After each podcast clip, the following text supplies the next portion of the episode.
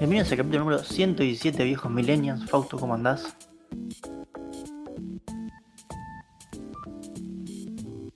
Muy cansado, mucho trabajo.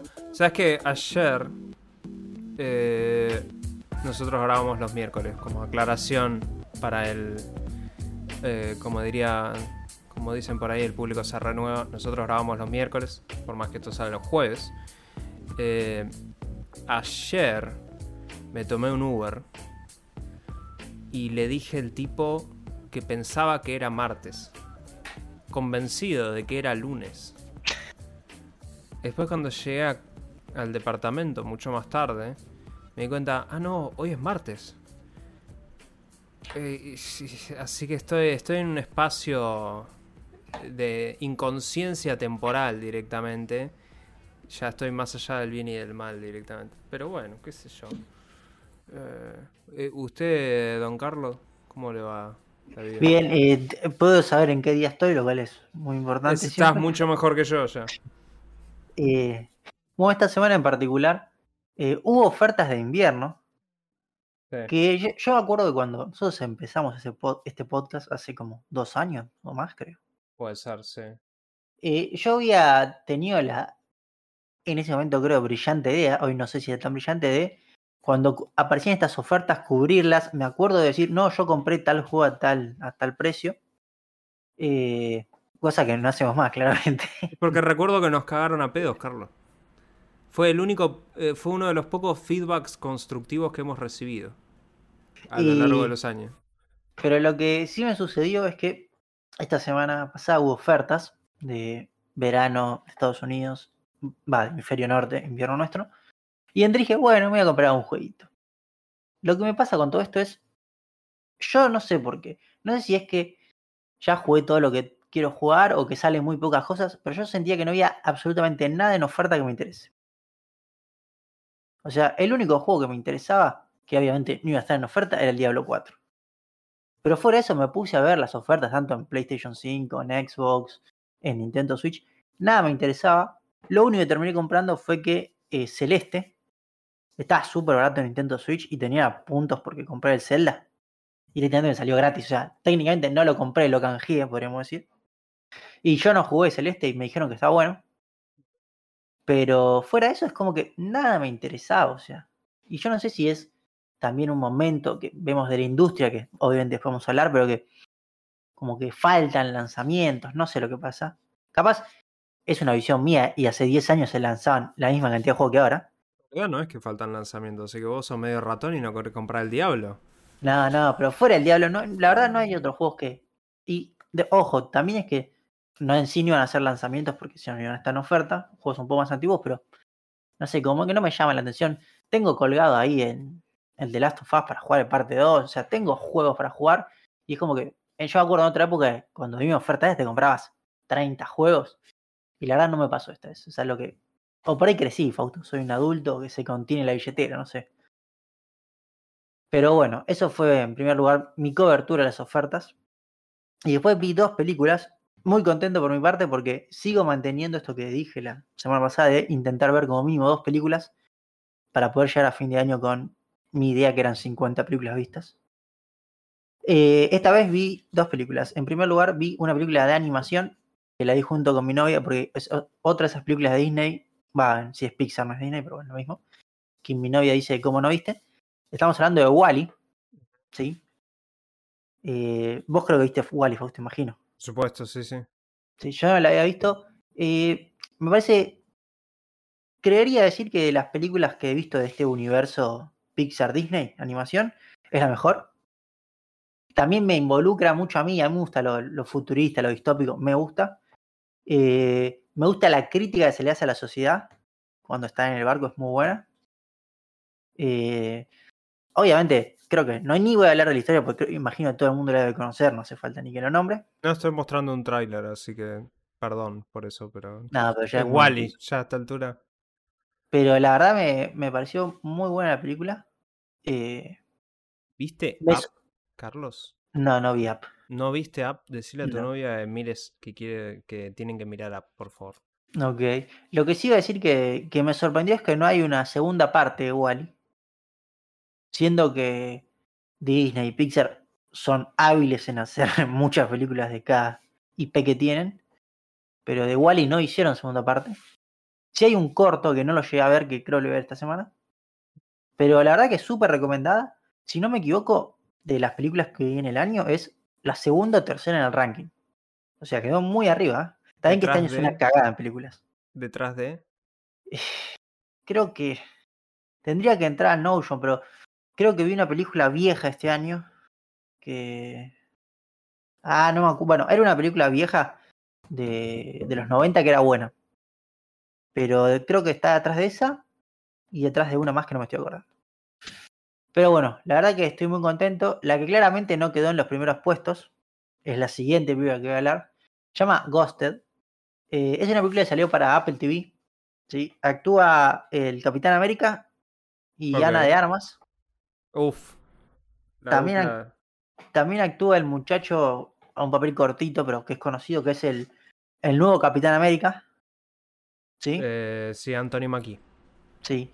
Y bueno, hay, hay bastantes actores conocidos en esta película, eso sí lo voy a decir. A ver, es una película de comedia con un poco de acción y poco de romántica. ¿Sí? Eh, voy a decir rápidamente lo que se trata. Es un granjero que vende cosas como una feria y que un día va una chica a comprarle algo, bueno, o sea, hace un chiste. Cuestión que terminan invitándose a salir, salen se cuentan de la vida, listo. Eh, bueno, terminan estando juntos, al otro día se van y después le manda un montón de mensajes.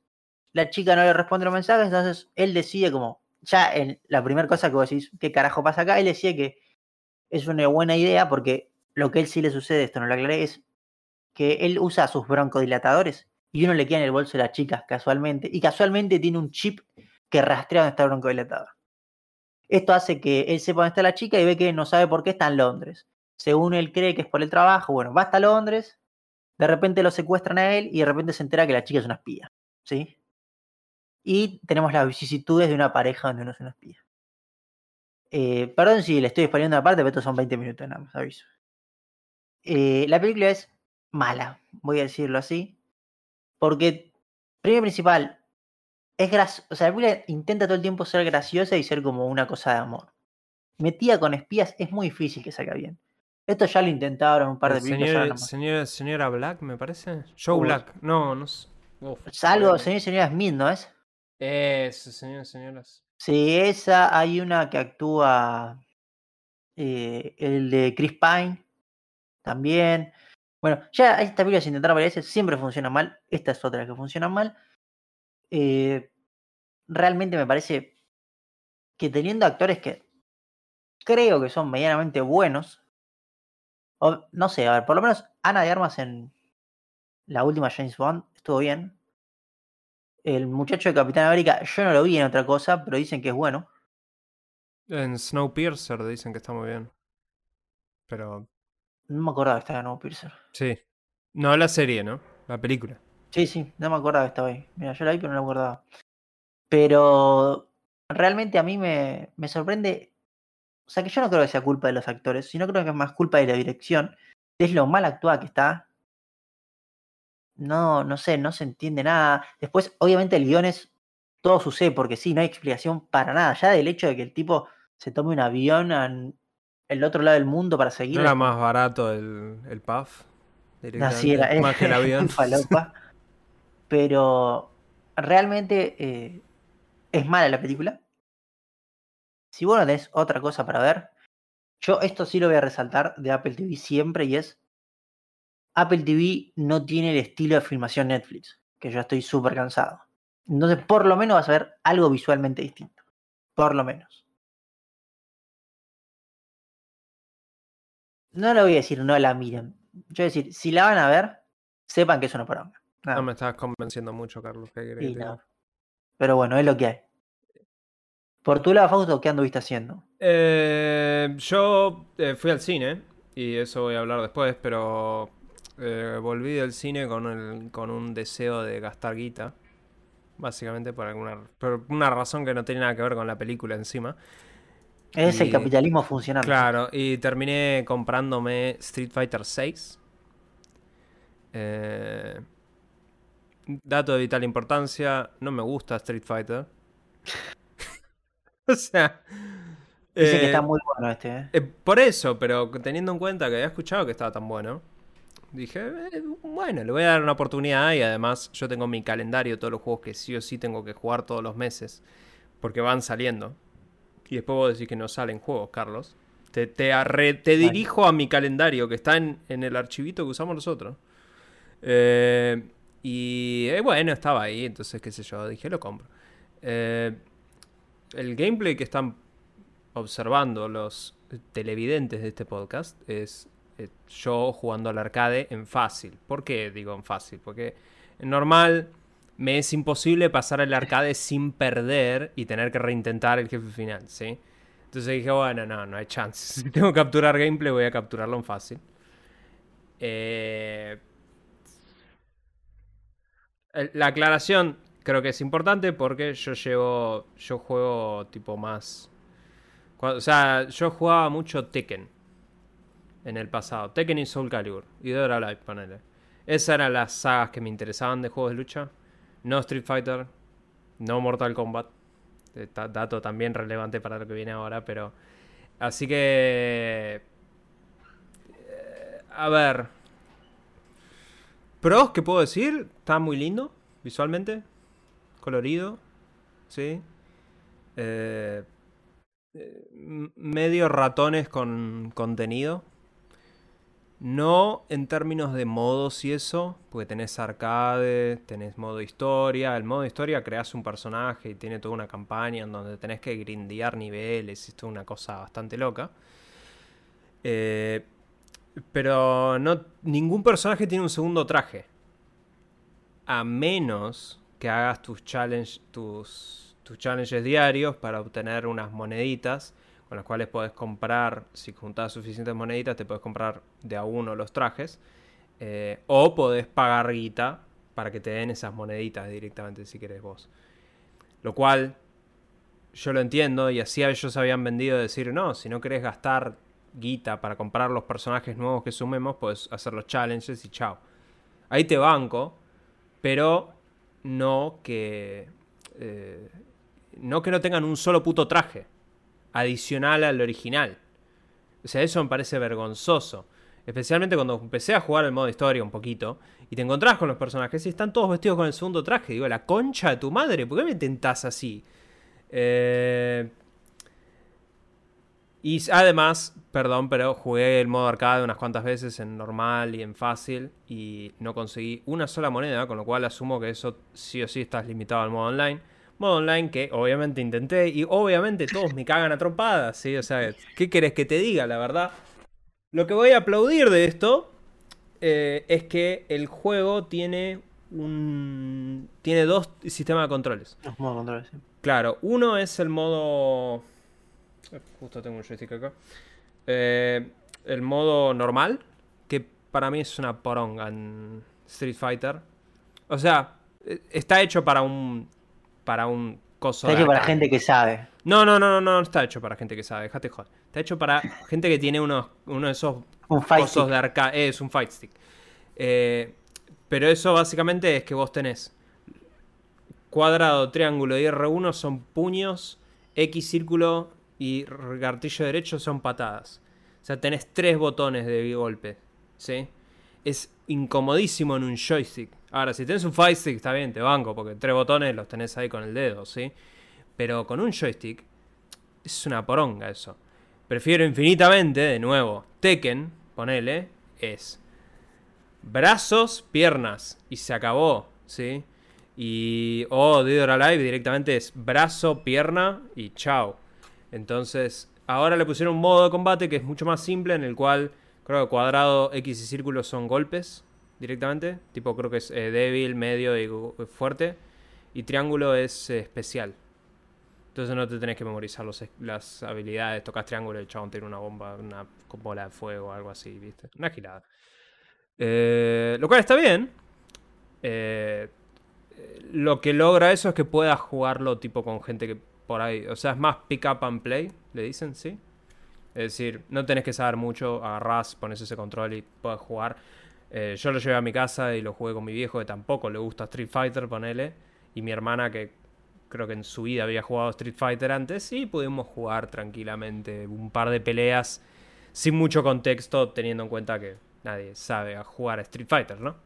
Eh, no vas a pasar ninguna partida online haciendo eso, evidentemente, por lo que veo, qué sé yo, pero... No sé si recomiendo comprarlo, honestamente. A menos que te guste Street Fighter. Si te gusta Street Fighter, sí, compártelo. Eh, voy, a, voy a resaltar, la mejor parte de todo este juego, lejos, es lo que está sucediendo ahora en el gameplay. Es que cuando estás en la pantalla de animación del versus, puedes cambiar el gesto del personaje si mueves el stick izquierdo. Tiene cuatro gestos. Es el. Es la funcionalidad más innecesaria que vi en mi vida. Pero me alegra que esté ahí. Eh, después igual, sí, qué sé yo, tiene un par de cosas lindas. Tenés un ataque especial que permite romper la guardia. O sea, tiene un poco de estrategia y eso, pero... No es lo mío. Este es un año de tres juegos fuertes de lucha. Va, se supone, porque Tekken 8 no tiene fecha, pero creo que mi juego va a ser Tekken 8, claramente. Los participantes de la Evo en este momento están queriendo crucificar a y Bueno, está Vengan a crucificarme. ¿Qué querés que te digan? Tekken. Yo, yo recuerdo, yo, yo siempre menciono esta anécdota. Hubo un tiempo que fui mozo. Hubo un tiempo en el cual fui eh, periodista de videojuegos. Al punto que me invitaron a un evento de Bandai Namco. Cuando no había salido Tekken 7. Y tenían un build para que juguemos todos los periodistas ahí. Y me acuerdo que yo agarré el joystick en ese lugar, en una habitación con toda gente que escribe noticias de videojuegos y que en teoría sabe videojuegos. Y yo me acuerdo que los maté a todos en Tekken. O sea, no, me ganaba nadie directamente. O sea que. Tekken, ponele que me la banco. Cuando salga Tekken 8 voy a probar el online. Pero. Eh, no. Y bueno, y después. Ahora vamos a hablar de los anuncios de esta semana. Pero. También aprovechando las ofertas me terminé comprando un Portal Combat 11. Porque está, creo que una ridiculez como tipo 500 pesos está la edición Ultimate más Injustice 2 edición Ultimate. Foto, no quiero hacer una, pregunta que capaz no te guste, pero estoy muy seguro que está en Game Pass gratuito. Eh, sí, pero no la versión Ultimate. O sea, no ah, trae todo. Los trajecitos, sí, sí. No, no, no los trajes, los personajes. Ah, trae un montón de personajes. Ese es el tema. Eh, o sea, tenés Spawn, tenés eh, Terminator, tenés Rambo, tenés un montón de personajes, ¿sí? Eh, dato de vital importancia, tampoco me gusta Mortal Kombat, ¿sí? pero lo que no puedo negar es que se ve muy bien y que se ve muy entretenido. Voy a resaltar el se ve muy entretenido, ¿sí? No necesariamente considero que sea tan divertido. Eh, el footage que están viendo ahora los televidentes es eh, yo jugando contra mi viejo. O sea que todas veces, cada vez que ven a alguien morirse, ese soy yo. ¿sí? Con mi viejo me pasa el trapo Mortal Kombat. Pero de una forma que, que... A veces cuando vos jugás con alguien que te cae bien, los querés dejar ganar, ¿viste? Le querés dar un changui extra para que, para que gane, que no se sientan mal. Bueno, no, acá no pasa eso. O sea, a veces me pasa con mi viejo que por ahí, qué sé yo, en Tekken a veces le, doy como un. Le doy una soga ahí de último minuto.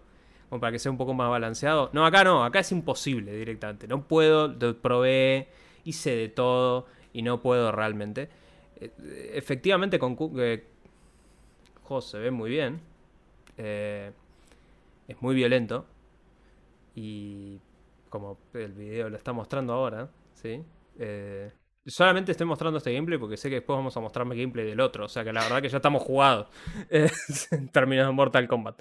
Pero. ¿Qué sé yo? mi única queja son las fatalities. Eso sí voy a quejarme acá.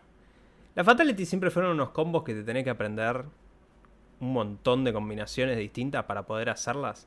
Y son la parte más vistosa de todo esto. Especialmente en Mortal Kombat 11, porque la verdad que se ve muy, muy bien. Sí, El próximo también. Eh, o sea, claramente querés ver la Fatality. Ese es el chiste.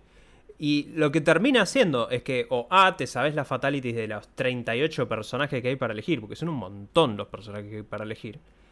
Que supongo que alguien, sí, se las acuerda de memoria uno por uno todos los personajes. Son todos distintos los inputs, ¿sí? O podés pagar por unas monedas que se llaman Fatality Fácil, que se gastan una vez que las usás, o sea que ¿para qué poronga voy a pagar para eso? Es una boludez eso, pero bueno, lo podés hacer también. Eh, O puedes hacer lo que terminé haciendo yo con mi viejo, que es que cada vez que alguien ganaba, tocaba, o mi viejo ganaba, tocabas pausa, ibas a la parte de comandos y tratabas de hacer la fatality ahí. Eh, Lo cual es una bosta y te lentece todo el juego, pero bueno. Bueno, yo igual creo que la gente que juega esto no juega con todas las personas, juega con 3 o 4 y se sabe de 3 o 4. Bueno, sí, pero es como que. Mi problema con los juegos de lucha es que si vos jugás mucho un juego de lucha, te volvés ese tipo que juega mucho el juego de lucha. Entonces no se puede jugar con vos directamente. Porque, ah, buah, voy a jugar con, con Coso y no, y ahora es mi personaje, no, disculpame, yo me sé todos los movimientos de Scorpion. Entonces es imposible jugar contra vos con Scorpion, digamos. Vas a ganar siempre, ¿cuál es el chiste de eso? O sea. Pero bueno, sí. Mortal Kombat. Y después. eh, E3. Muy brevemente voy a hablar de esto. Porque la semana que viene sale. No. Sí. Ok. No. La semana que viene no. La... eh, Para el próximo episodio vamos a tener que hablar de esto. Pero salió la demo de Final Fantasy XVI. Tuve cerca de bajármela, voy a decirlo. Te recomiendo que te la bajes. Eh, dura. Pero, ¿qué es lo que no te gustan? ¿Los RPGs? El- no, el, la- el combate. No ¿El es por turnos. No, es Devil May Cry, básicamente. Y yo quiero turnos. Bueno, pero para eso juega persona. no, Eh, Final Fantasy. No, es- es- es- ya, nadie menos persona hace eso. Eh, a ver.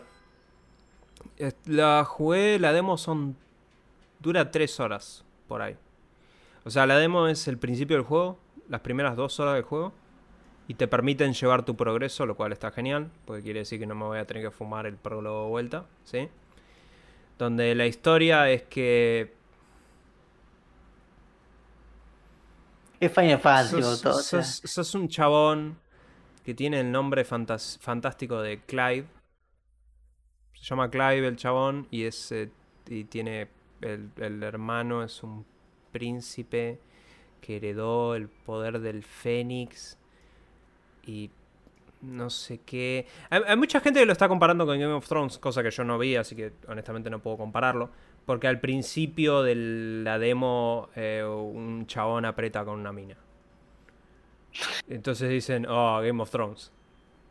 No tengo ni idea. eh, pero qué sé yo. Eh, y bueno, entiendo que el setup del juego es que. Bueno, voy a spoilear el comienzo de Final Fantasy XVI. Sepan que jugué la demo nada más, pero igual todos los trailers lo dejan abu- abundantemente claro. El hermanito del pibe este se muere, ¿sí? Eh, entonces eh, se quiere vengar. Y el juego comienza cuando él tiene 15 años.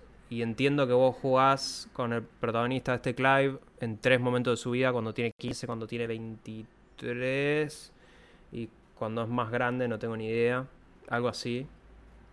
Eh, y después de que terminás eso, desbloqueás un pedazo más, que, es una, que son como 40, 50 minutos, que es donde está saliendo este video que estamos viendo acá ahora, que es una porción más adelante del juego, donde te dan muchísimas más habilidades para que directamente pruebes algo No, donde... Claro, o sea, como para que veas realmente hasta dónde llega el combate. Eh, esa parte creo que fue la que más me convenció de que el juego está bueno, realmente. Eh, el comienzo, qué sé yo. Eh, sí, es Final Fantasy, no, no sé qué decir, la verdad, es súper melodramático y la verdad que me chupa un huevo todo. Oh no, señor, están por atacar el reino. Datazo, ¿qué cree que te diga? Eh, el sistema de combate está bueno. Es un tanto simple al comienzo, por lo que veo, evidentemente después sí se complejiza bastante más. Tenés un perro al lado tuyo. Eh, ya suma unos puntos. Sí, sí, al principio, cuando él tiene 15 años, es un cachorrito muy lindo, se llama Torgal el perro, pero cuando sos más grande, el perro está siempre al lado tuyo y pelea con vos. Eh, de hecho, no está en esta parte del video porque el perro sufre un ataque por la enemiga al principio, literalmente, del combate. Pero eventualmente ahí Ahí va, eh, el protagonista se está por morir y viene el perro a salvarlo. Y toda la la última parte de la pelea es con el perro a tu lado. Eh, de hecho, es un Final Fantasy poco usual desde ese criterio porque no tenés una party. Solo tenés un perro. Así que hay quienes dirían que eso es un upgrade. si, de- dependiendo del Final Fantasy que estemos hablando, yo te diría que sí, es un upgrade eso.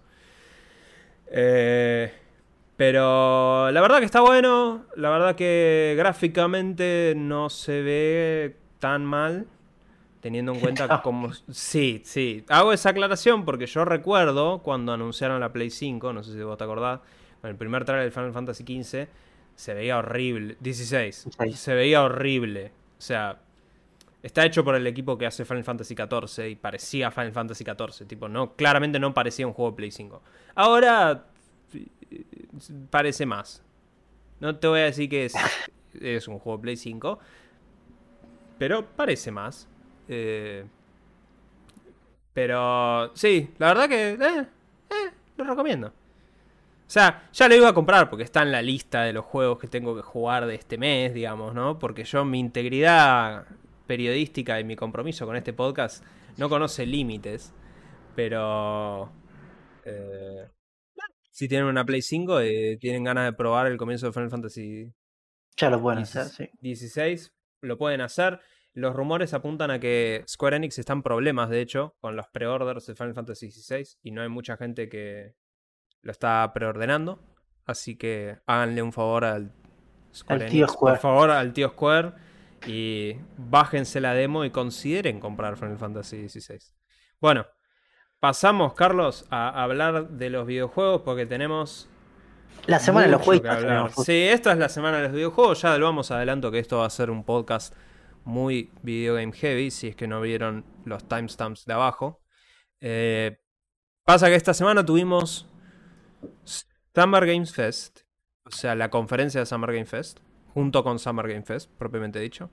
Eh, tuvimos el evento de Xbox, el evento de Capcom, el evento de Ubisoft, el y un par de eventos indies en el medio y otro evento más de Microsoft, de hecho, extendido.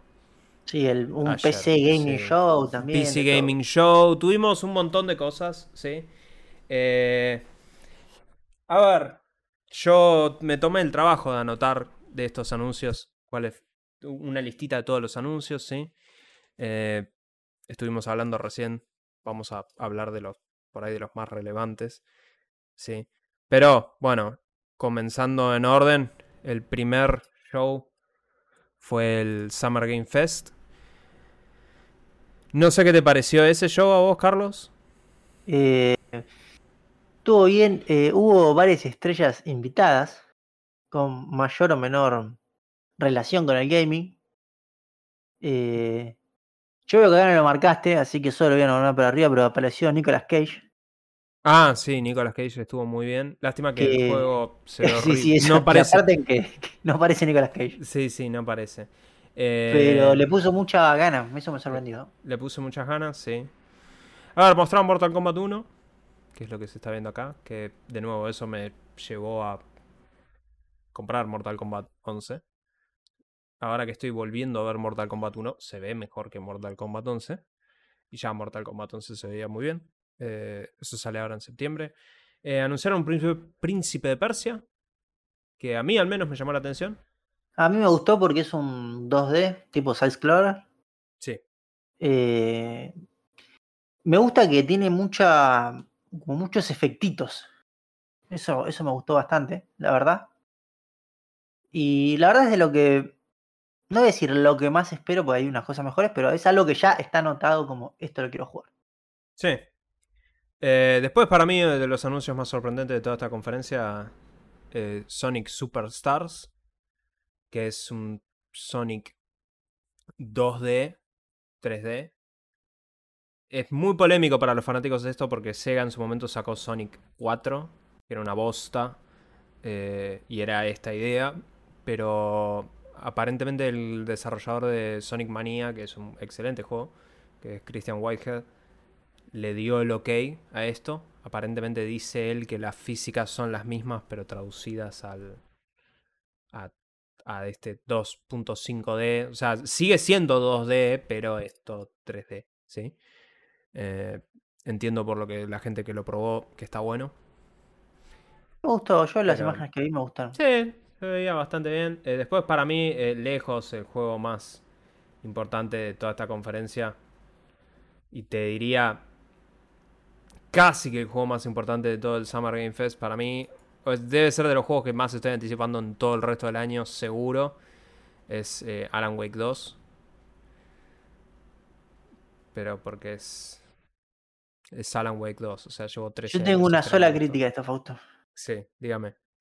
Yo lo voy a jugar. El el uno estuvo muy bueno. Eh, Sí. Se ve demasiado Resident Evil. Y a mí no me gustan los Resident Evil. Pero ellos avisaron que esto es survival horror. No es acción como el anterior. Esto, es Parece. un ju- esto apunta al terror. A mí Eh. me, me llama muy Resident Evil y la verdad, a mí no me gusta Resident Evil. Así que no sé. Tengo Eh, un poco de miedo con eso. Pero miedo de qué sentido te da miedo. Y a- jugarlo? no, no, no, miedo de que no me va a mí me gusta más el 1. A mí, yo lo que escuché eh, de, lo, de lo que ha dicho Sam Lake, el creador de, de, bueno, de Alan Wake y también protagonista de Alan Wake 2, Pobre, Eh. no le festejaron el chiste cuando lo hizo ahí. es- es verdad, son unos desconsiderados. Eh, el- esencialmente acá tenemos dos protagonistas, como se anunció en la última vez en el evento de PlayStation. Uno es Saga Anderson, que es una perfiladora del FBI, y aparte Alan Wake.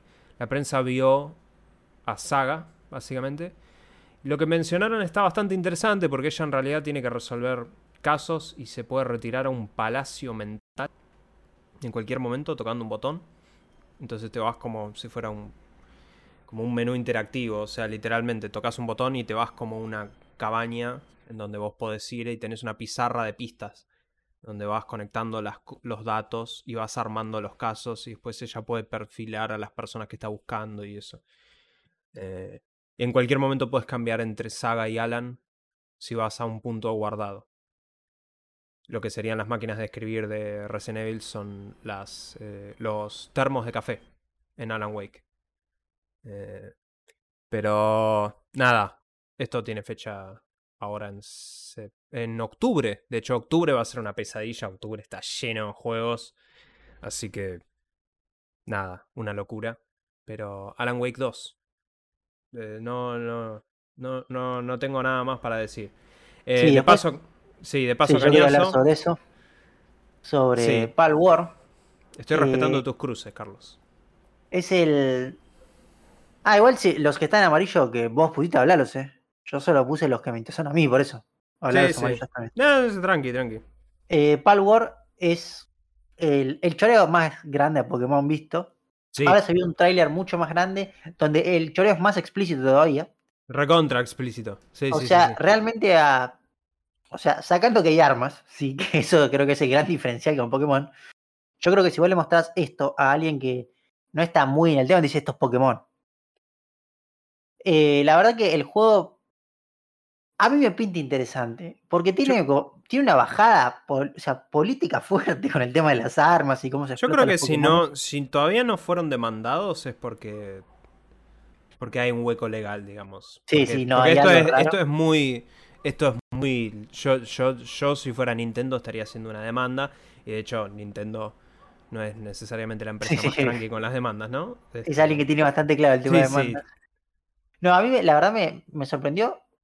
Yo, o sea, a ver, el juego puede ser una poronga después. Pero por lo menos ya por ser un Pokémon que se vea bien, lo quiero jugar. Ah, sí, sí, ya. O sea, inme- inmediatamente se ve mucho mejor que cualquier, cualquier sí. Pokémon que haya sacado Nintendo. Lejos, por afano. Eh, después, el otro que cruzamos los dos. el Final Fantasy VII Ever Crisis. Ahora, abrieron una beta esto en celulares y todavía no me pude... pues, No, no me aceptaron. Quiero probar esto, pero esto es... Esto es Lo solo anunciaron- celulares. Sí. Esto es una otra remake de Final Fantasy VII. Pero esto es una remake de Final Fantasy VII, el original, más todo lo suplementario a Final Fantasy VII. O sea, Advent Children, Crisis Core, que era la precuela, Before Crisis, que es... No, bueno, porque hay un OVA de Final Fantasy VII y no sé si ese es Before Crisis, pero también hay un juego A Ben para Children, ¿no hacer- Advent Children también, pero eso es, un- eso es una. Es, es como una secuela de Final Fantasy VII. Después tenés Dirge of Cerberus. Pero también tenés un juego que es como una precuela que es solo para celulares que salió en Japón. Eso también está acá. Eh, aparentemente el primer release que van a hacer ahora va a incluir todo Final Fantasy VII. Y esto está interesante sencillamente porque la remake tiene el estilo chibi similar Y el a lo que combate era el original. original. Combate eh, original hay que ver realmente porque lo que más me intriga de esto es primero cómo lo van a monetizar. Porque esto es gratis. Y número dos, eh, cuando combatís visualmente, tiene los gráficos de la remake. O bueno, Ah, bueno. similares a la remake. Entonces, lo interesante va a ser que si literalmente sacan el juego entero, la Final Fantasy VII original entero, quiere decir que necesariamente van a tener que haber diseñado en el estilo de la remake a personajes que todavía no hemos visto, como por ejemplo Vincent, que es un personaje que es opcional en el original y que está bastante atrás en la campaña.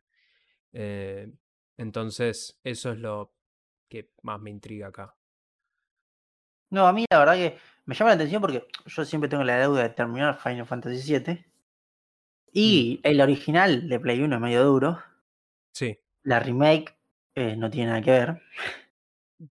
Porque no tiene el combate. O sea, muy brillante porque a mí me gusta el combate por turnos. Y este tendría el combate por turnos.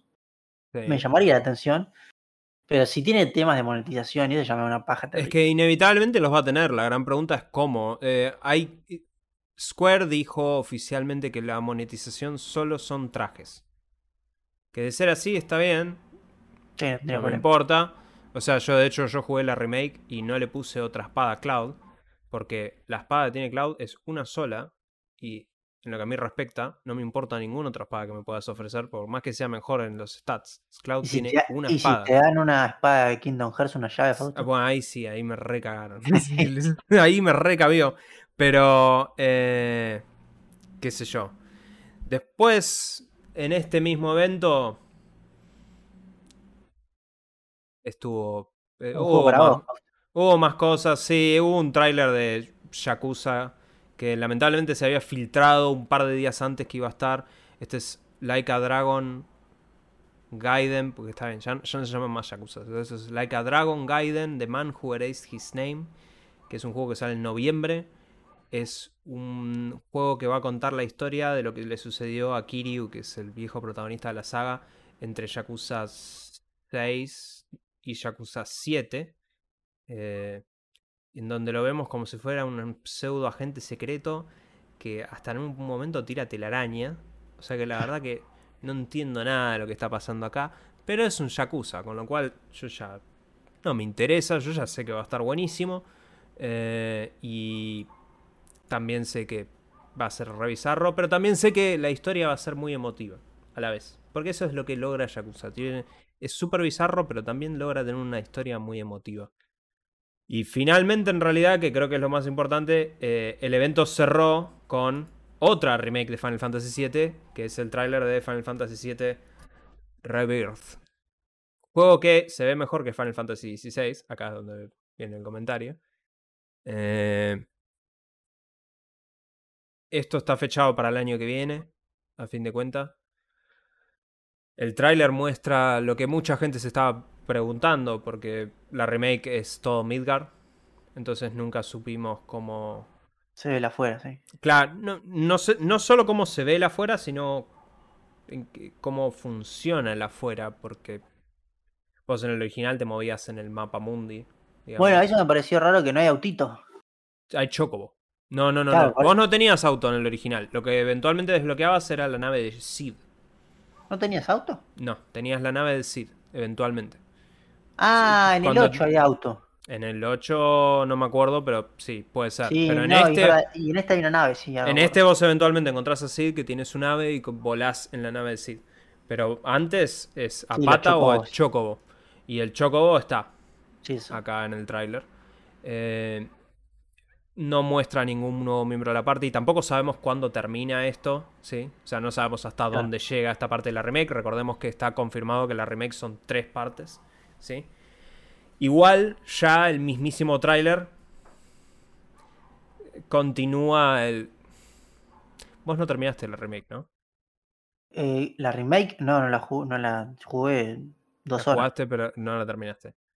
Eh, estoy muy tentado de explicar cuál es Por el chiste de esto. Bueno, ok. Pues estoy a punto de spoilear la remake de Final Fantasy VII, ¿sí? Así que si te interesa tanto, saltea tipo, no sé, todo un minuto.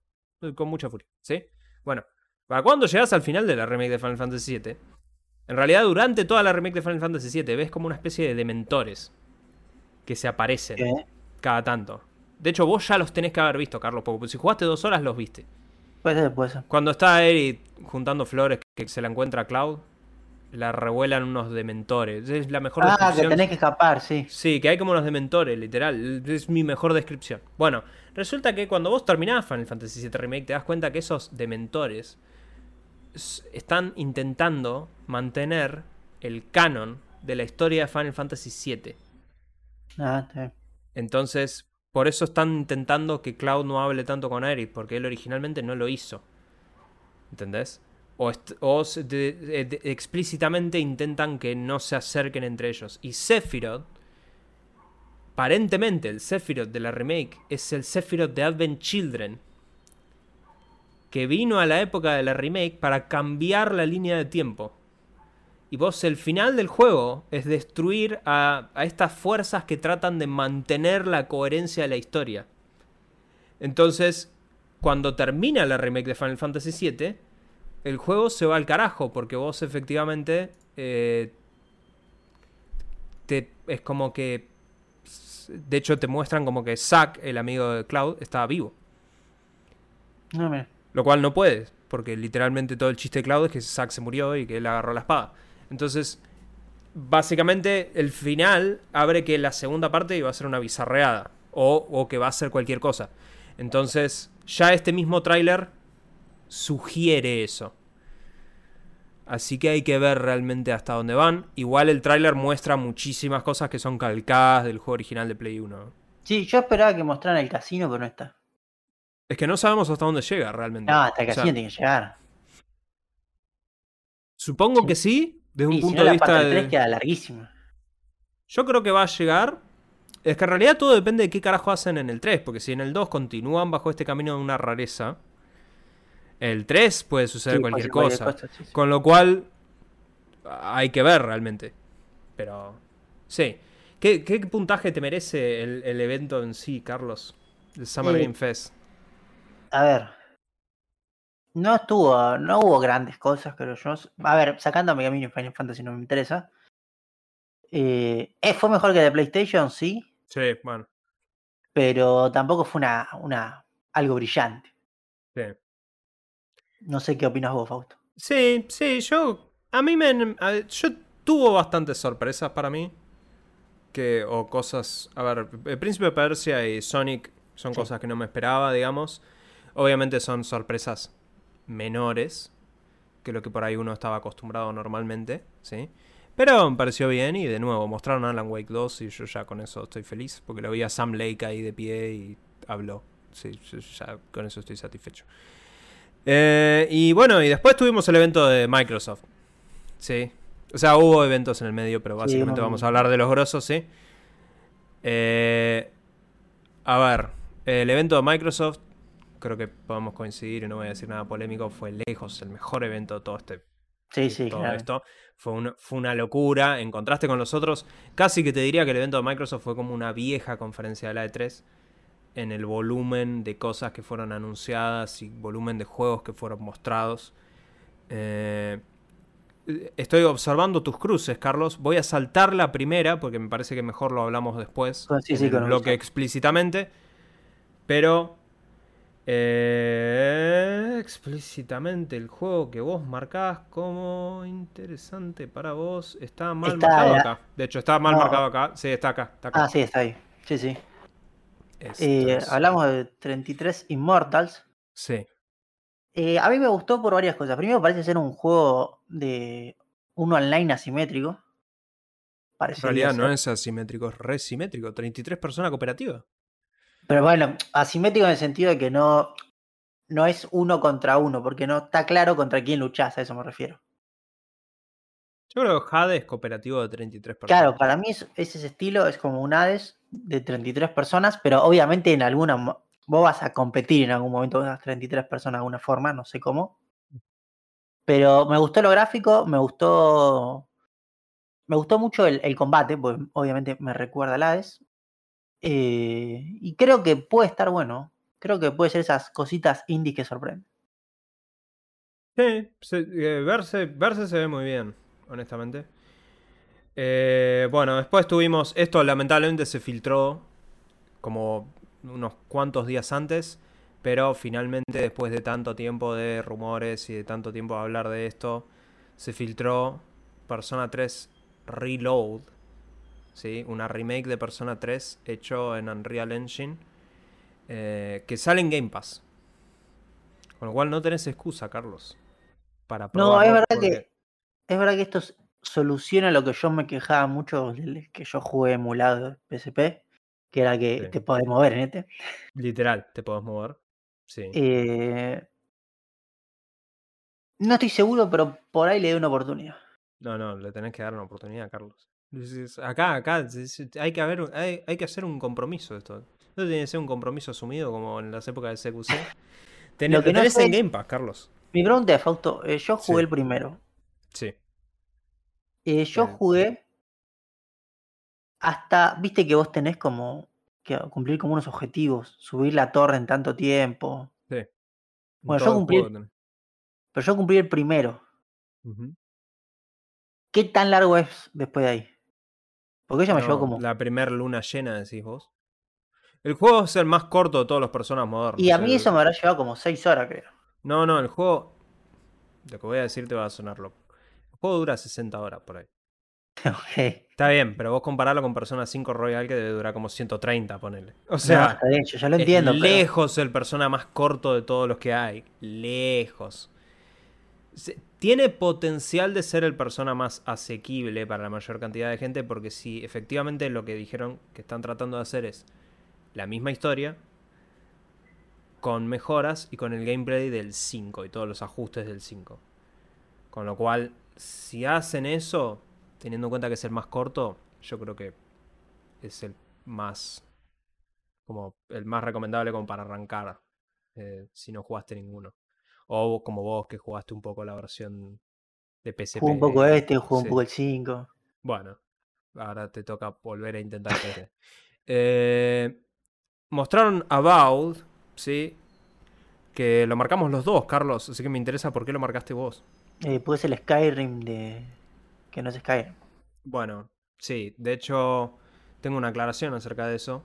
Que es, esto es de Obsidian, ¿sí? Obsidian es la gente que hace los buenos RPGs. Con buenas decisiones morales y todo eso, ¿sí? O sea, han hecho de mis juegos favoritos. Hicieron Pentiment, que considero mi juego del año, el Ah, año pasado. sí. Eh, y Fallout New Vegas, el buen Fallout. Eh, el 3 era Pero- muy bueno. El buen Fallout, literalmente. Me gusta mucho el 3, pero New Vegas es abismalmente mejor en todo sentido. Eh, pero el chiste es que explícitamente dijeron que originalmente estaban haciendo básicamente un Skyrim, pero después se avivaron que eso no es lo que Obsidian hace bien. O sea, como que no estaban haciendo lo que Obsidian debería estar haciendo, que ellos más que nada se especializan no necesariamente en hacer mundos abiertos gigantescos, como Bethesda, eh, sino en hacer mundos que son muy profundos. No necesariamente gigante, pero sí profundo. Mucha profundidad de decisiones y cosas así. Entonces que se replantearon About y ahora el juego es más... Tiene un tamaño similar, dicen ellos, a Outer Worlds. El último que sacaron ellos. Worlds. Worlds es el que es una especie de Fallout en el espacio. Ah, Que sí, también lo es de ellos. Que también es de ellos. Y Entonces lo jugué y mandé una cagada y no pude avanzar, no me acuerdo. Bueno, eh, eh, dudo que te hayas mandado muchas cagadas, Carlos, porque teórica ese juego lo puedes terminar matando a todos los NPCs, así que Bueno, yo, yo, yo maté a un personaje que me tenía que llevar a un lugar. Y era como, che, bueno, ¿y ahora cómo voy? fíjate vos. Por Pero eso el, juego, el, juego, como- el juego contempla esas cosas, en teoría, pero yo es- le tengo muchísima fe a About, About es 2024. Eh, después, este creo que fue el anuncio más sorpresivo, te diría, para mí. Yo no lo esperaba para nada. No Yo pensaba que era un. DLC. Yo también, pero a ver, para explicarle al público, Eh, anunciaron Flight Simulator 2024, que es básicamente un DLC, Nuevo entiendo Flight yo. Es, es una, no, creo que es una expansión para el No, es juego. un nuevo Flight Simulator. El tema es. eh, Conceptualmente, lo relevante de esto, para que la gente entienda, es que decidieron poner un juego adentro del Flight Simulator. Sí, pusieron misiones. O sea, Claro, o sea, ahora tenés algo para hacer. Porque yo lo tengo instalado el Flight Simulator. Y yo pienso todos los días, lo tengo que borrar. Porque No, está, el, no. está el pedo. ¿Para qué Es carajo algo- lo es- quiero? volar un avión en Flight Simulator a mí me da zen. Yo me pongo, estoy tentado. Estas son las cagadas, que esto se lo reclamo a la Xbox, que es que no tiene controles de interfaz humana habilitados, como sí tiene eh, Windows. Entonces no puedes conectarle cualquier control, ¿sí? Es una cagada eso. Y tenés que comprar los joysticks especiales para Xbox. Pero si yo pudiera comprarme un joystick, que la verdad puedo, pero me da paja. Me compré uno porque yo me Hay relajo, mío. unos para Xbox. Sí, sí, hay uno, pero acá no, nunca estaban. Yo me relajo, me siento y digo, che, hoy voy a volar de, no sé. Voy a irme del. Mira, un vuelito re corto. Vo- Voy de E6 a Aeropark. Tranquilo, ¿viste? Y ahí me relaja eso. Es un juego zen, Flight Simulator. Para mí un juego Zen es Diablo 4 o Katamari Damacy, algo así. Eh, pero te entiendo. Pero bueno, eh, para mí, ponerle que yo necesito hacer algo. O sea, porque es... Volé a mi casa como 30 veces ya. Y después de chocar el avión contra mi casa en picada, como tres veces, es como decir, bueno, ¿y ahora qué hago? ¿Qué sé yo?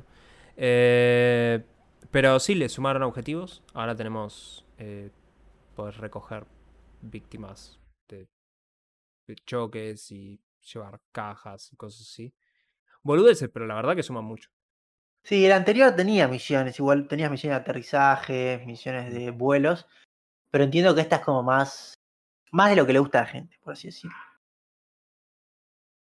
Increíble, le pusieron un juego al Flight Simulator. Eh, después tenemos un algo de Hellblade 2.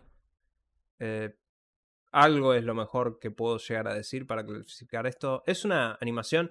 Técnicamente, en la parte que estamos viendo ahora mismo, hay alguien que está moviendo un joystick, esencialmente. ¿sí? O sea, acá hay alguien moviendo el stick izquierdo y el derecho. Pero son como dos segundos entre una animación y otra. Eh, no hay mucho que decir. O sea, sigue siendo returbio. Como el anterior, evidentemente. Es un juego Hellblade. Si no jugaron, Hellblade Senua's Sacrifice es un juego en donde la protagonista es tiene psicosis o algo así. Entonces escucha voces.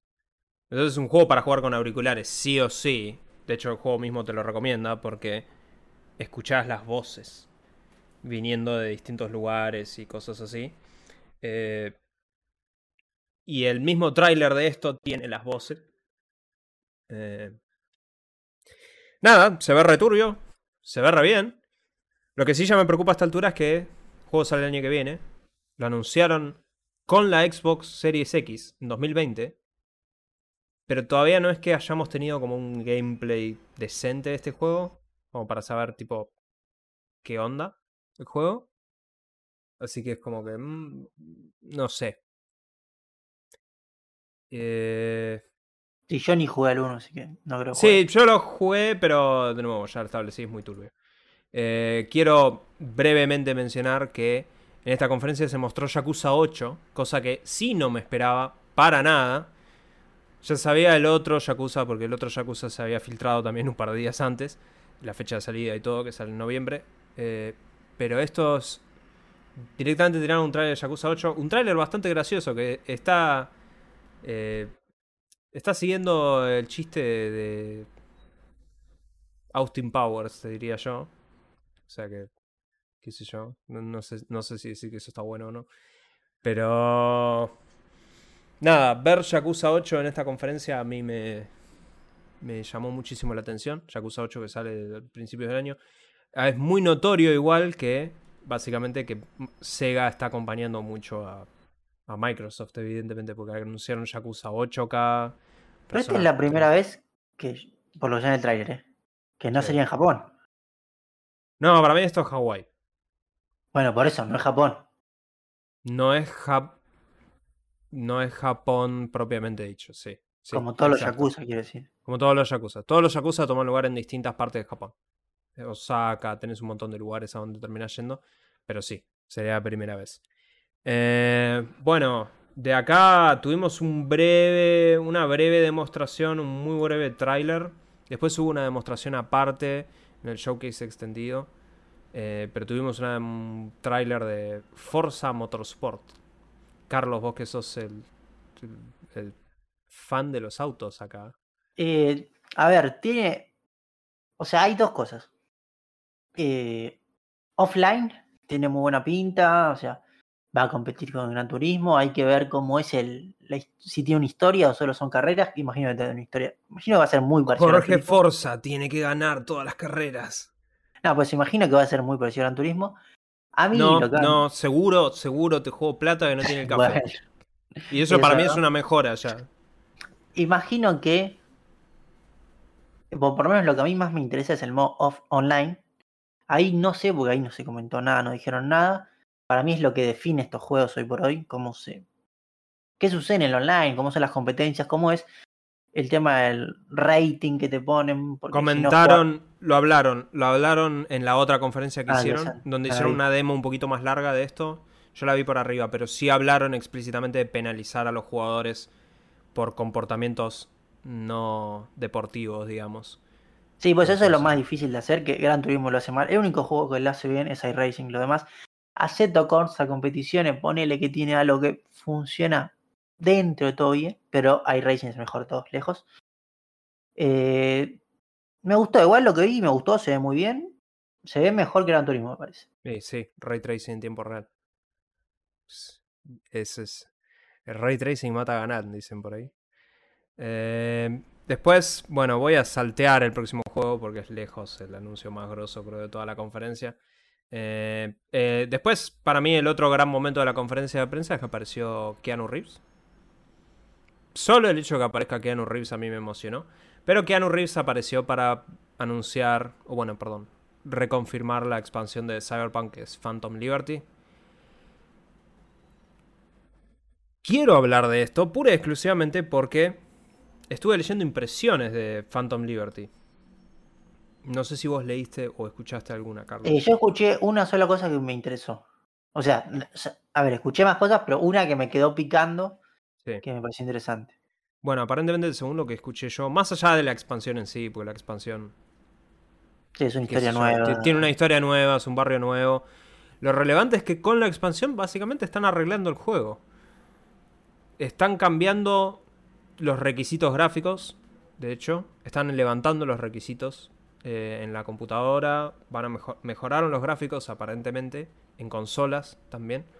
Eh, esto se demostró en una Xbox, esencialmente. Se ve bastante bien. Eh, pero agarraron todas las habilidades y las tiraron a basura, básicamente. Pusieron esencialmente las habilidades relevantes. Todas las habilidades que eran 10% más de tiro, aparentemente se descartaron. Y ahora es mucho más... Quieren que las habilidades se sientan como que estás consiguiendo una mejora. Y de hecho te trae, nuevo, trae un nuevo final. Esto. De hecho, los periodistas que yo escuché, básicamente el consenso que decían es si estás jugando Cyberpunk, no lo juegues más. Hasta que no salga la expansión. Eh, pero sí, ya eso solo a mí me interesa mucho. O sea, Sí, yo leí que ahora que insertarte en Bioware es que llamaba. O, eh, bueno, no, insertarte cosas, sí, hack. sí. Y lo que hace es que te puede hacer que en algún momento te vuelvas loco, como sucede en la serie animada. No. Ah, bueno, sí, en, el- en el te- en realidad en el tabletop, pero sí. Eh, no, yo entiendo que no, no llega a ese nivel. Bueno, Lo que hace- vida, sí. Eso es el tema. O sea, están tratando de despejar más eso. Entonces, si tenés muchas modificaciones, te van a sacar la vida y eso. Pero, pero me parece que está bueno. Eh, después, en términos de los anuncios, creo que el otro que no me veía venir ni en pedo, porque se filtraron los dos de persona, es este juego que se llama Metafor Re Fantasio. Eh, ¿Por qué esto es relevante? Porque hace como. Uf, siete años. Hace siete años. Literal. Los creadores de Persona anunciaron que se iban del estudio de persona y que iban a hacer otra cosa. Que querían hacer un juego fantasía. Que en su momento lo titularon Project R Fantasy. Y después por siete años no lo vimos nunca más. Y de repente aparece en el evento de Microsoft y dicen, che, sale el año que viene. Flor de bomba. Jamás en mi vida me hubiera esperado ver esto acá. Eh, se ve igual a la persona, esencialmente. Sí, se ve igual a la persona, con más falopa muy- todavía. Sí, sí. eh, confío en que la cosa va a ser distinta realmente. Al menos temáticamente y eso. Pero hay muchos elementos que se ven muy, muy parecidos. Sí, combate por turnos. Los, el HUD es muy flashero, igual que persona. eh, qué sé yo. Y después, para cerrar la conferencia, tenemos Clockwork Revolution. Que a mí este me interesa muchísimo. Carlos, vos también le pusiste una cruz, así que me interesa tu opinión. Es el de. Ah, ahora, no, a mí no me quedó claro. Esto es de, el creador de Bioshock. No. Creador de Bioshock está haciendo Judas. Exacto. Entonces, ¿quién es el que está? Porque esto es Bioshock. No. Esto Es steampunk. No, esto es steampunk. Eva. Esto es, esto es steampunk. Bioshock Infinite es steampunk. Esto es Está bien, steampunk. pero. Pero tiene. Pero. Vos le mostrás a, a cualquiera y te dicen, che, se copió de Bioshock. Vos haces steampunk y no hacer un juego en primera persona que tire en tiro. Puede ser otra cosa. Pero, pero, ¿y- ¿pero qué tiene? O sea, es, Es steampunk. Es steampunk. Es- es- steampunk es más grande que Bioshock. Steampunk existe No, yo entiendo. Yo he leído el libro de steampunk. Claro, Te quiero pero decir-. A mí me recuerda a Bioshock. A ver, lo interesante de esto es que esto es de los creadores de Wasteland 3, In Exile. Eh, básicamente, esto es el estudio de Brian Fargo, que es uno de los padres de Fallout, tipo originales. Y eh, ellos están haciendo esto desde Wasteland 3. Es un RPG en primera persona, de acción en el mundo steampunk, en donde el concepto aparentemente es que vos tenés una máquina del tiempo Sí, podés cambiar el Podés pasado, retroceder, cambiar el pasado y modificar el futuro. Eh, y sí aclararon, es un RPG donde podés construir tu personaje en términos de build y eso, y tomar un montón de decisiones que afectan la historia. O sea, a mí eso me llama muchísimo la atención, pura y exclusivamente ya del vamos por, por lo que digo de que es In Exile, y le tengo muchísima fe. Pero bueno, a ver, el momento lejos. Sí, llegamos al tapado. Sí, o sea, le- le- yo creo que es fácil decir que este es el juego de toda la conferencia, básicamente. Y casi te diría el juego de todo el Summer Game Fest. Creo que no es, no es, no es muy loco decir eso. Eh, hubo una demostración de Starfield. O sea, hubo un tráiler de Starfield metido en la conferencia. Después hubo 45 cinco minutos de Starfield solamente. Que, debo reconocer, no sé qué opinás vos, pero se merece 45 minutos. O sea, es un juego gigantesco este, realmente. Hoy mientras estaba almorzando estaba pensando qué otros juegos realmente ameritarían algo así de largo. Y creo que sacando un juego de Bethesda, porque ya lo hicieron esto en su momento con Fallout 4, se me ocurre que tal vez Rockstar podría llegar a hacer algo así de 40 minutos, digamos, sobre un videojuego. Y hasta por Sí. ahí. Pasa, esto es demasiado grande. El tema es que es muy, muy grande Hmm. y hay, a ver, presentaron muchas mecánicas nuevas. Sí. Yo antes que nada quiero resaltar que me parece lo más importante y es, nosotros vimos en el año pasado, en la Summer Game anterior, tráiler sobre este juego. Y los comentarios mayormente fueron, el shooting está durísimo. Y es algo que se hizo mucho énfasis en este nuevo showcase, que mejoró mucho. Para mí mejoró mucho el, Se ve muy bien el tiroteo, la verdad. el- todo el shooting mejoró mucho de la versión anterior que estaba medio duro. Así que eso es un punto a favor. Sé que se involucró tu estudio, no me acuerdo del nombre, No, el tema del shooting. salieron a hablar y en realidad dijeron que id, que son los creadores de Doom, no ayudaron en, el, en los disparos, ayudaron en el motor gráfico. Ah, yo pensé que eran los Que id, sí, sí, le- es que le preguntaron eso textualmente y el chabón dijo, no, no, nos ayudaron con los gráficos, porque recordemos, id Software Doom se ve terrible, Doom Eternal, así que es- eso sí es aplaudible, digamos, ¿no? Pero, a ver, qué sé yo por dónde que hablar de acá. Es un juego gigantesco, hay son mil planetas, puedes explorar, eh, es un RPG en donde puedes tomar decisiones, puedes tener tu propia nave espacial que puedes construir directamente o comprar si sos como yo y te chupa un huevo eso. Puedes construir bases. Sí, a mí algo que no me quedó claro, Fausto. Sí. Porque por ahí me. O no, justo me salté esa parte o estuve en el extendition lo vi. Ellos muestran en un momento que vos entras a un planeta y como que él aprieta un botón y la nave baja al planeta. Sí. Ahora, ¿vos podés bajar manualmente al planeta? Creo que no. Pero porque lo que entiendo yo, no estoy seguro. Pero lo que entiendo yo es que los planetas en realidad son como cuadrados. Claro, no, está diseñado como. No es No Man's Sky esto. eso. También no, son, no es No Man's Sky en el sentido que hay, tipo, hay cosas para hacer acá, más allá de juntar piedritas. Eh, entiendo que esos cuadrados son más grandes que el mapa de Skyrim, o sea que no es un cuadrado chiquito. Pero teniendo en cuenta que es un cuadrado, por eso no te dejan sobrevolar la zona con la nave espacial. Igual entiendo dentro de ese cuadrado puedes aterrizar en distintos lugares Sí, sí, eso que te aparezcan como puntos de interés cuando escaneas un planeta.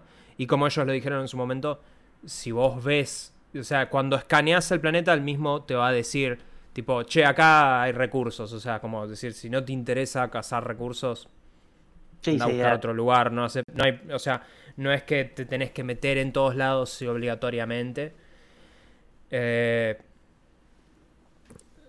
a ver, se ve terrible, la verdad que se ve terrible el juego. O sea, la variedad que muestra tener.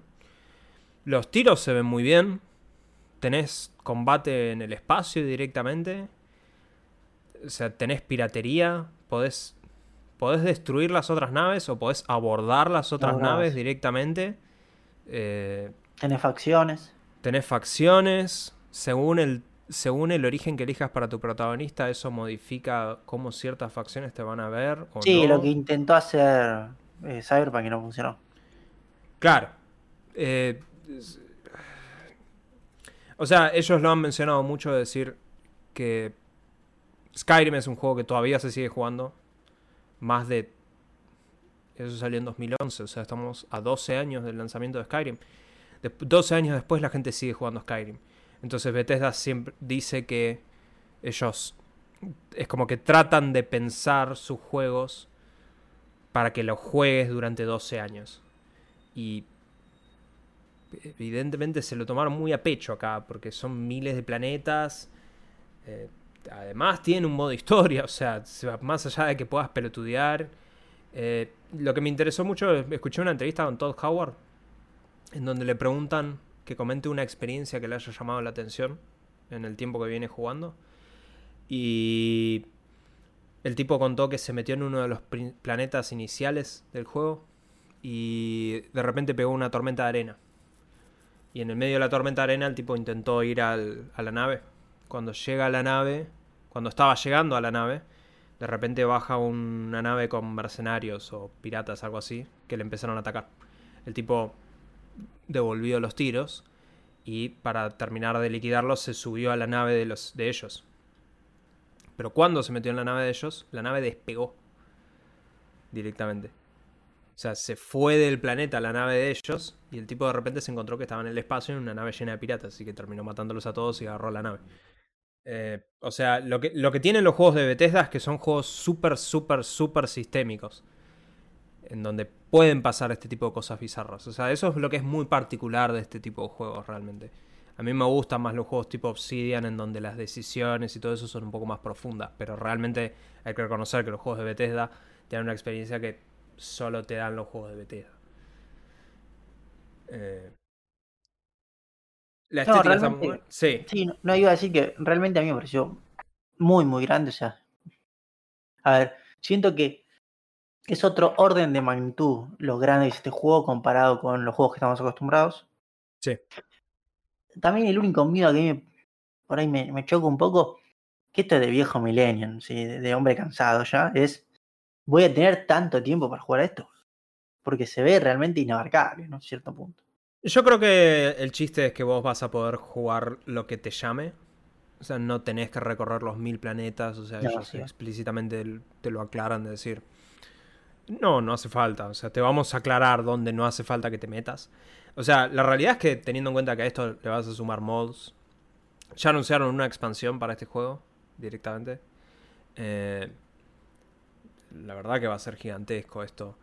Eh, lo único positivo que quiero resaltar antes de terminar con este juego es que en la entrevista con Phil Spencer, que me vi el otro día, eh, mencionaron que Phil Spencer dijo explícitamente que eh, cuando ellos compraron Bethesda, el juego tenía una fecha de salida mucho antes de esto que va a salir ahora. O sea que ellos les permitieron atrasar Starfield Claro. Muchísimo más de lo que sería normal. Entonces, de hecho, dijo que si bien básicamente todos los testers de, de Microsoft, casi todos los testers están jugando Starfield para probarlo y que si saliese hoy el juego, sería el juego con menos bugs de Bethesda que haya salido. Mm, O sea, los juegos de Bethesda tienen muchos bugs, hay que reconocerlo, ¿sí? Pero tal vez eh, uno puede, puede tener esperanza de que esto... Sí, la Microsoft Money por ahí suena. Ah, sí, sí, o sea, yo creo que acá Microsoft sabe que se está jugando un montón de un montón acá, ¿sí? Entonces, nada. Creo que vamos por ahí, digamos. Eh, bueno, y para terminar, como último juego, creo que para mencionar, ya sé que nos estamos yendo extremadamente largo en videojuegos, pero bueno, es, es- era inevitable, esta es la semana de los videojuegos. Star Wars Outlaws. Este es un juego que se anunció en la conferencia de Microsoft, pero se anunció con un tráiler CG. Eh, después el lunes tuvimos una conferencia de Ubisoft. Está desarrollado por el estudio de, de Division, de hecho. Eh, y es un single player. donde sí, jugás- Star Wars. Claro, jugás con una Casa recompensas. No, una ladrona. De hecho, explícitamente, Bueno, sí, ese es el tema. sí. Eh, La están buscando los cazarrecompensas. Ah, casi era Eh, po- pon- ponele una especie de Star-Lord. Ponele, algo Ponele. así. Sí. Eh, mostraron un gameplay de unos 10 minutos. El juego en teoría sale el año que viene. Eh, No le tenés mucha fe, Fausto. Hay que reconocer, voy a decir, por mi parte, se ve bien, en primer Sí. lugar. Segundo, tiene algunas mecánicas que no fueron como muy detalladas, pero que, por ejemplo, en un momento, por ejemplo, estás jugando y dicen que sube el nivel de búsqueda, y es como, hay ciertas cosas que te hacen recordar a GTA. Y si hay un GTA chiquito, pero en un mundo Star Wars ya va a vender como loco eso. Se ven mecánicas, tan mecánicas tan buenas. Se ve que de repente te vas al espacio y estás combatiendo en el espacio con tu nave. O sea, tiene muchas cosas que vos decís, che, si lo hacen bien es un juegazo. Hay, una, hay un par de cosas que en realidad me, me chocan con todo esto porque lo que están mostrando acá está muy bueno. Pero, si yo después me remito a la descripción oficial de este videojuego, dice que es un juego mundo abierto. ¿Ok? Mundo abierto. Y vos podés viajar entre distintos planetas. A menos de que me estés diciendo que estamos viendo otro Starfield. Cosa que dudo seriamente, ¿sí? Porque Bethesda está haciendo Starfield hace 4.000 años directamente. Permitime ser escéptico. Dudo que sea tan libre como lo que estamos sospechando, ¿sí? Este es el, el equipo de Division, ¿sí? Yo imagino que van a ser como ciudades más que un mundo Sos- gigante. Sospecho que sí.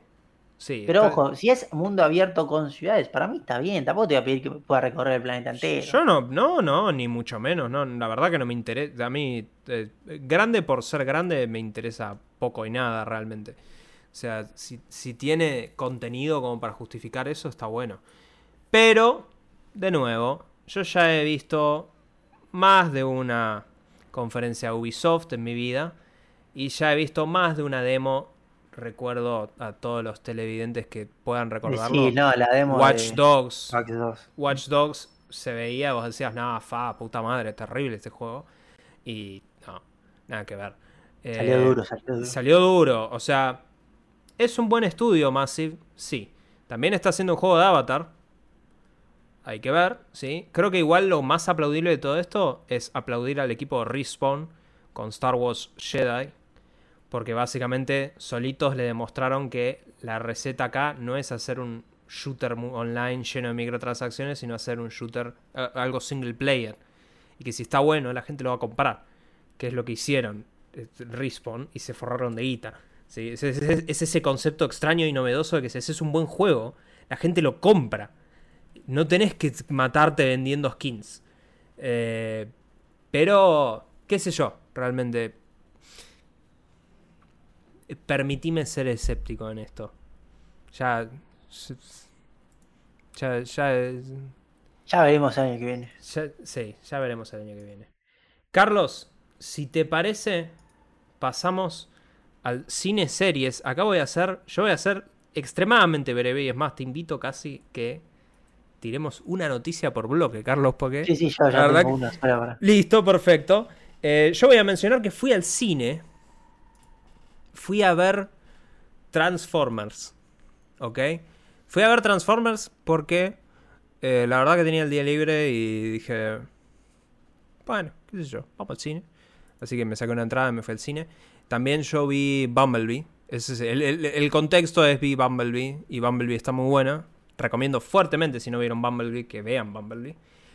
Y esto es una secuela a Bumblebee. Pero es una secuela que no está tan bien como Bumblebee.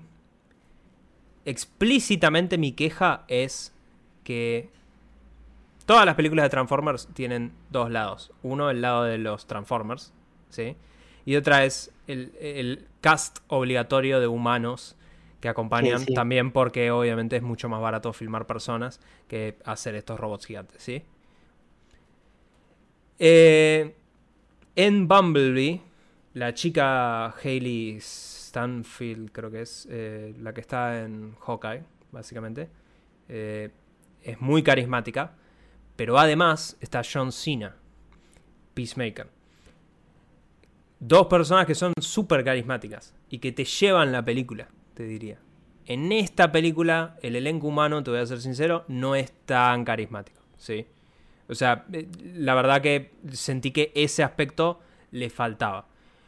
Aprecio que la película está citada en los 90, con lo cual tenés eh, muy buena música de fondo, eh, de hip hop y demás. Pero después, la acción está entretenida, qué sé yo, son un montón de Transformers. Pega más en, al menos mi nostalgia, porque cuando nosotros éramos chicos, al menos acá, los Transformers no se pasaban en la tele. Pero sí se pasaban los Transformers que eran eh, animales, que eran bestias. ¿Cómo se llamaban? El- Eh. en- afuera es Beast Wars, no sé cómo se llamaba acá. Sí, Pero básicamente este, esta película incluye a los maximales, que eran estos, explícitamente los que nosotros veíamos en la serie. Entonces acá está Optimal, Optimal Prime, creo que es, eh, luchando junto a los Autobots. Eh, o sea que en realidad te pega más por ahí, te diría en la nostalgia. Si tenés nuestra edad, creo que te va a pegar ahí. Eh, lo que sí me molestó de eso es que ellos se podían transformar en robots. De ser animales se podían transformar a ser robots. Ah, Lo sí. hacen, voy a, eh, lo, lo hacen una sola vez en toda la película. Durante una parte de la, de la pelea final. Y después de esa parte de la pelea final, vuelven a ser animales. En la misma pelea final yo decía como... ¿Por qué? ¿Por qué volviste a ser un animal? No, no- no te sirve ser un gorila gigante acá. Tenés que pegarle al malo. Convertirte en robot. Pero bueno, qué sé yo. Eh, eh, quieren que no te confundas con Optimus Prime y el Optimus Primal. Por más que uno es un camión rojo y es rojo, ¿entendés? O sea, es bastante al pedo la distinción. Pero bueno, qué sé yo. Eh, igual, eh, recomendable. Si tenés que pasar el tiempo y no tenés ganas de ir a ver Flash este fin de semana, está buena. Pero mirá Bumblebee antes. ¿Pasamos a tecnología, Carlos? Sí, y mi noticia, como siempre, este es el año de las inteligencias artificiales. Oh, Eh, en Alemania, ¿sí? Más de 300 cristianos protestantes se reunieron para recibir, hacer misas, ¿sí? En las que el servicio eh, en un momento incluyó eh, oraciones, sermones y todo lo demás, hecho por avatares, donde los sermones y las oraciones y todo estaban eh, realizados por ChatGPT. ¿Sí? Eh, realmente es algo que ya raya lo distópico completamente. O sea, tenemos un cura que es un chat GPT que le ponemos, danos un, un sermón. Pero Esto me estás- gusta porque estás diciendo que esta- estos videos de estas personas son. están creados por inteligencia artificial, sí. Bueno, entonces voy a, voy a. Espero que no nos nuqueen el video por esta parte. No lo sé, no lo sé porque sí. La- última tendré que hacer lo que he hecho en su momento, pero bueno, acá tenemos.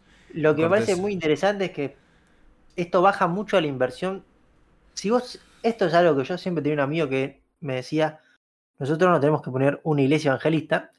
Si vos estabas pensando en ese negocio como lo pensé yo, esto te baja mucho el costo porque ahora ya ni tenés que poner a un pastor. O sea, ponés ahí a que hable una máquina. Realmente, a ver, entiendo que para situaciones de apoyo, tanto religioso como de otro estilo, las inteligencias artificiales son muy buenas de este estilo. Pero me parece que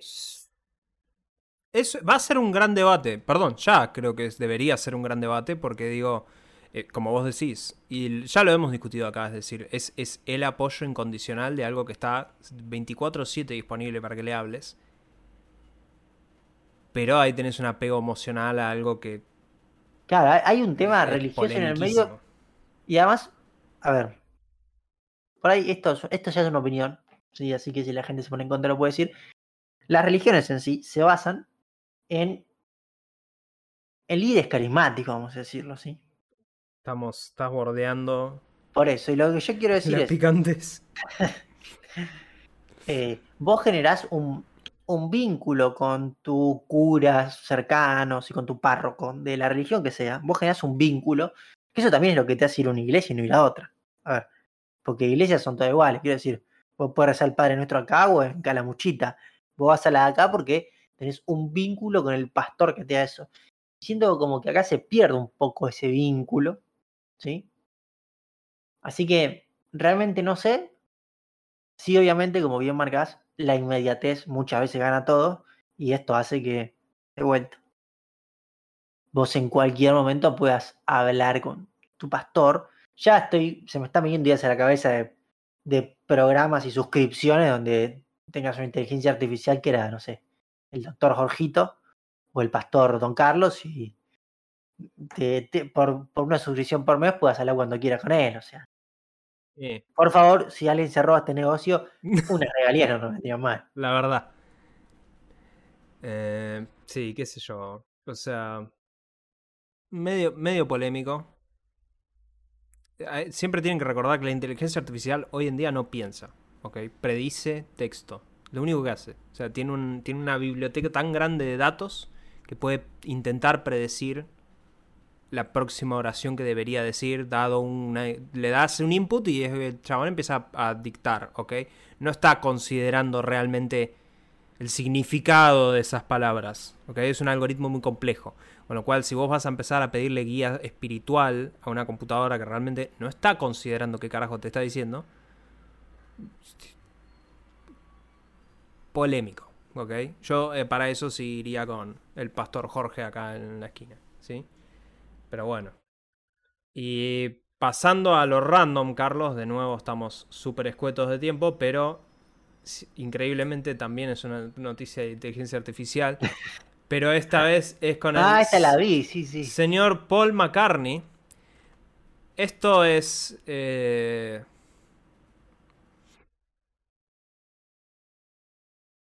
qué sé yo, es medio conflict es, medio es conflictuado esto para mí, pero bueno, aparentemente la, la- la aclaración es la siguiente. Get Back, el documental que salió el año pasado, eh, Peter Jackson, cuando hizo ese documental, utilizó inteligencia artificial para poder separar las pistas de Claro. los tracks que se grabaron en su momento. O sea, básicamente entrenaron inteligencia artificial para identificar cuál es la voz de John, cuál es la voz de George y todo eso, y poder separar los tracks y los instrumentos individualmente, cosa que ha permitido que de hecho Paul McCartney en estos recitales que viene haciendo ahora, eh, cuando él toca creo que I Got a Feeling, eh, básicamente él este,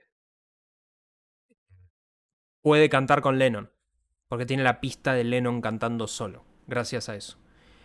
Y no sé honestamente por qué, pero decidieron retomar una vieja canción de Lennon eh, y editar una última canción de los Beatles, esencialmente. ¿sí?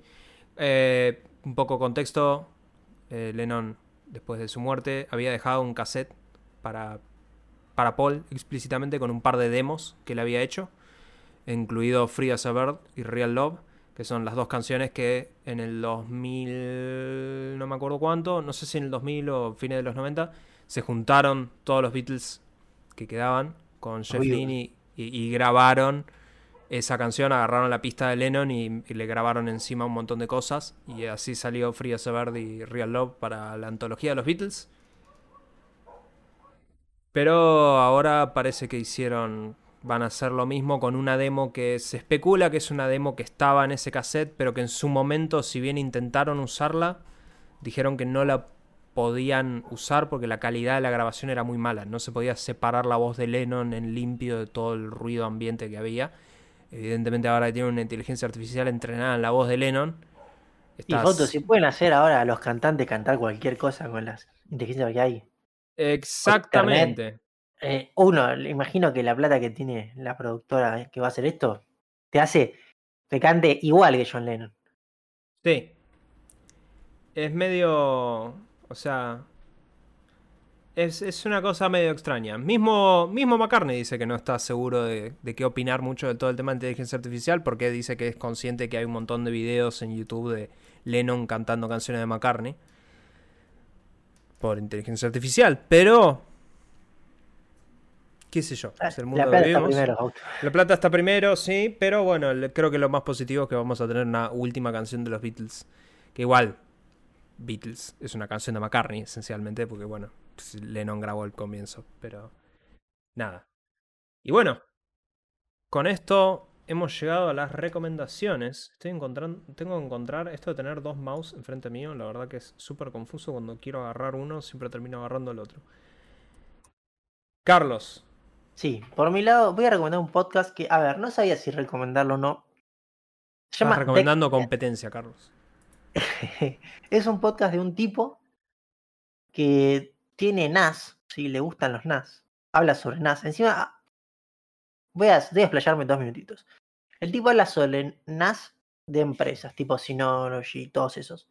Yo los odio esos NAS porque para mí son acá. Para mí vale muy caro y no te dan nada. Es mucho mejor como tener un servidor como tengo yo y con función de NAS y listo. ¿sí?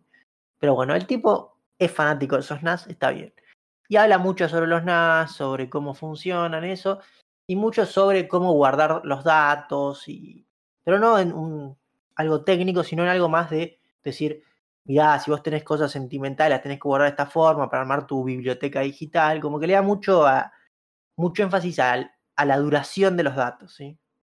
Y de tus cosas, de tu vida. Pues está bien, después tiene opiniones que ya son un poco más polémicas, que yo no me voy a hacer cargo, ¿sí? que a mí no, no me parecen tan buenas. Ok.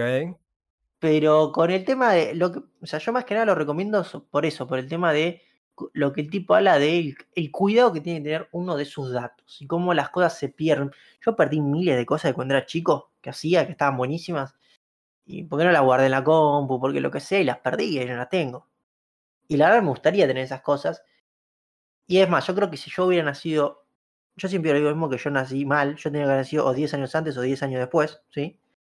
Pero si yo en esta época, o sea, tendría 10 años, yo guardaría todo lo que hago y, o sea, y es súper fácil hacerlo, cosa que en nuestra época era como, no era tan difícil, pero no teníamos la concepción de hacerlo, que creo que hoy está mucho más instalada. Pero bueno, esa es mi recomendación. Sí, eh, yo tengo un montón de discos duros tirados por ahí que tienen cosas, pero deben estar todos muertos. Auto, vos me tenés que. Un día me tenés que darlo. Si lo tenés lo del 2007. El cosa. vi- 2006, no 2007. El video que hicimos para el El colegio. video que hicimos para el colegio, habría, habría que buscarlo. Ese cuarto, vos sabés dónde están todas esas cosas guardadas y Ese- ahí la pero hay verdad que, hay que hay cada cosa. Hay unos muy Eh, buenos chistes, Fausto. s- ah, Sí, me acuerdo de esos chistes. O sea, recuerdo el video vivamente en mi memoria, pero no recuerdo eso.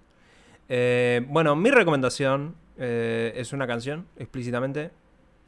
Contexto, hay un sitio web del que estuvimos hablando antes que se llama Giant Bomb, que, al cual yo estoy suscripto, yo pago la membresía premium. No por lo que hace hoy Giant Bomb, y de hecho, cuando alguien me pregunta tipo un buen podcast, siempre digo, no, escucha Giant Bomb. La salvedad que tengo que hacer es, toda la gente que hacía Giant Bomb se fue. O sea, quedan otros que no hacen un mal trabajo, pero no es lo mismo para nada. Em, entonces, yo sigo suscripto, pero pura y exclusivamente porque me gusta ver el contenido viejo de Giant Bomb. Hay años y años y años y años y años de cosas para ver. Eh, pero siempre hicieron cobertura de la E3, en donde hacían los shows nocturnos, en donde iban personas a hablar y cosas así. En, el, en cada corte de esos shows nocturnos eh, ponen una canción. Que sospecho que la ponen tanto porque debe ser gratuita. ¿ok? No voy a cometer el riesgo de poner esa canción acá en el caso de que no lo sea. ¿Ok? Pero eh, mi recomendación es busquen, esto es Lockdown de Adam Skinner y Dan Skinner. ¿sí? Eh, la canción está en Spotify, efectivamente, pero es muy pegadiza. Y, o sea, está bien que yo la tengo mucho más pegada porque por ahí porque Sí, me la fumé todos los años y literalmente cada, cada intermedio entre personas lo pasaban. Y este año en el Summer Game Fest, Giant Bomb volvió a hacer toda esta locura y volvió a poner Lockdown de fondo. Así que creo que es la canción para escuchar en este momento. Es una canción bastante punch, así que la recomiendo. Pero bueno, esto fue todo por hoy. Yo al eh, final le pedimos disculpas a la gente que nos escucha, no por los jueguitos, porque bueno, esta es la semana de los jueguitos. Eh, sí, es la semana de jueguitos, no, no hay otra, la verdad. No nos queda otra, muchachos. Nos circunscribimos a las noticias de la sociedad. Igual voy a ser sincero, tampoco es que había muchas otras noticias como para discutir. Eh, No, verdad que no. no, no, nada que se hayan perdido muy, muy Ojo, triste. capaz había más noticias, pero no, no la buscamos tanto como otras Eh, veces. también, sí, estamos muy ocupados. Eso sí. Y la semana que viene vamos a volver, por lo pronto, en el mismo horario y eso, con eh, el primer episodio de Secret Invasion. Sí, re- os recuerdo, Marvel lanza su nueva serie miércoles que viene. Carlos está extremadamente emocionado por ver esa Sí, serie, no, no, estoy tengo seguro. La gente no sabe las ganas que tengo de ver esa serie. Así que, bueno, ya vendremos con la review de eso la semana que viene. Así que adiós. Adiós.